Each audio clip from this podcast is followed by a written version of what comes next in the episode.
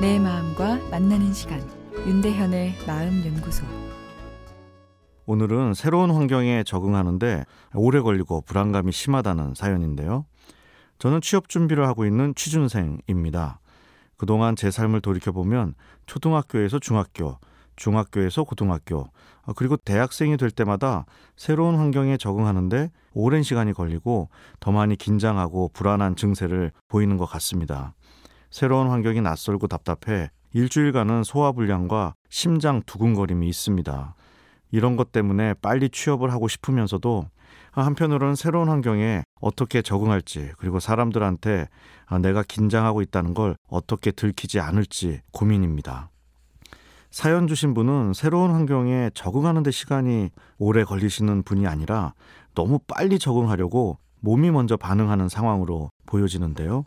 새로운 상황은 생존 측면에서 위기 상황이라 우리 뇌는 인식하죠.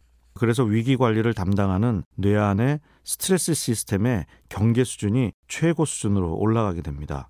스트레스 시스템은 자율신경계, 내분비계 등을 통해 우리 몸 구석구석에 영향을 미치는데요. 위기 상황이라 인식하면 온몸을 전투 상태로 만들어 놓죠. 새로운 환경에서 소화불량이 오는 것, 아, 이것도 사실은 증상이 아니라 전투 준비 과정에서 나타나는 것입니다. 지금 적과 전투를 벌여야 하는데 밥 먹을 일이 있나요? 아, 그래서 위나 소장, 대장 등 소화기관으로 가는 혈액의 양을 최소로 줄이고 장의 움직임도 둔화시켜 버립니다. 한 판 붓고 밥은 그 다음에 먹으면 되기 때문에 소화기관의 기능을 떨어뜨려 버리고 그 에너지를 다른 곳으로 돌리죠. 심장이 두근거리는 것은 전투를 위한 사전 준비로 중요 기관에 에너지원인 혈액을 최대치로 공급하기 위해서입니다. 전투 중추인 뇌와 실제 전투를 벌이는 근육에 혈액을 콱콱 짜주는 거죠. 문제는 우리가 하는 싸움이 진짜 몸으로 하는 싸움이 아니라는 것뿐 몸 자체는 새로운 환경에 적응하기 위해 반응하고 있는 것이죠. 아, 우선 이런 반응에 대해 스스로 너무 문제로 대하는 시각을 바꿔야 합니다. 부적응이 아니라 과적응이라며 한번 웃어주는 여유가 필요합니다. 그리고 이런 반응은 뇌에 평화 상태라는 메시지를 줄 때 쉽게 꺼집니다.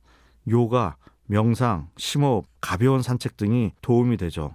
어, 이것으로 잘 조정이 안 되면 전문가를 만나 약물을 살짝 써주는 것도 상당히 도움이 됩니다.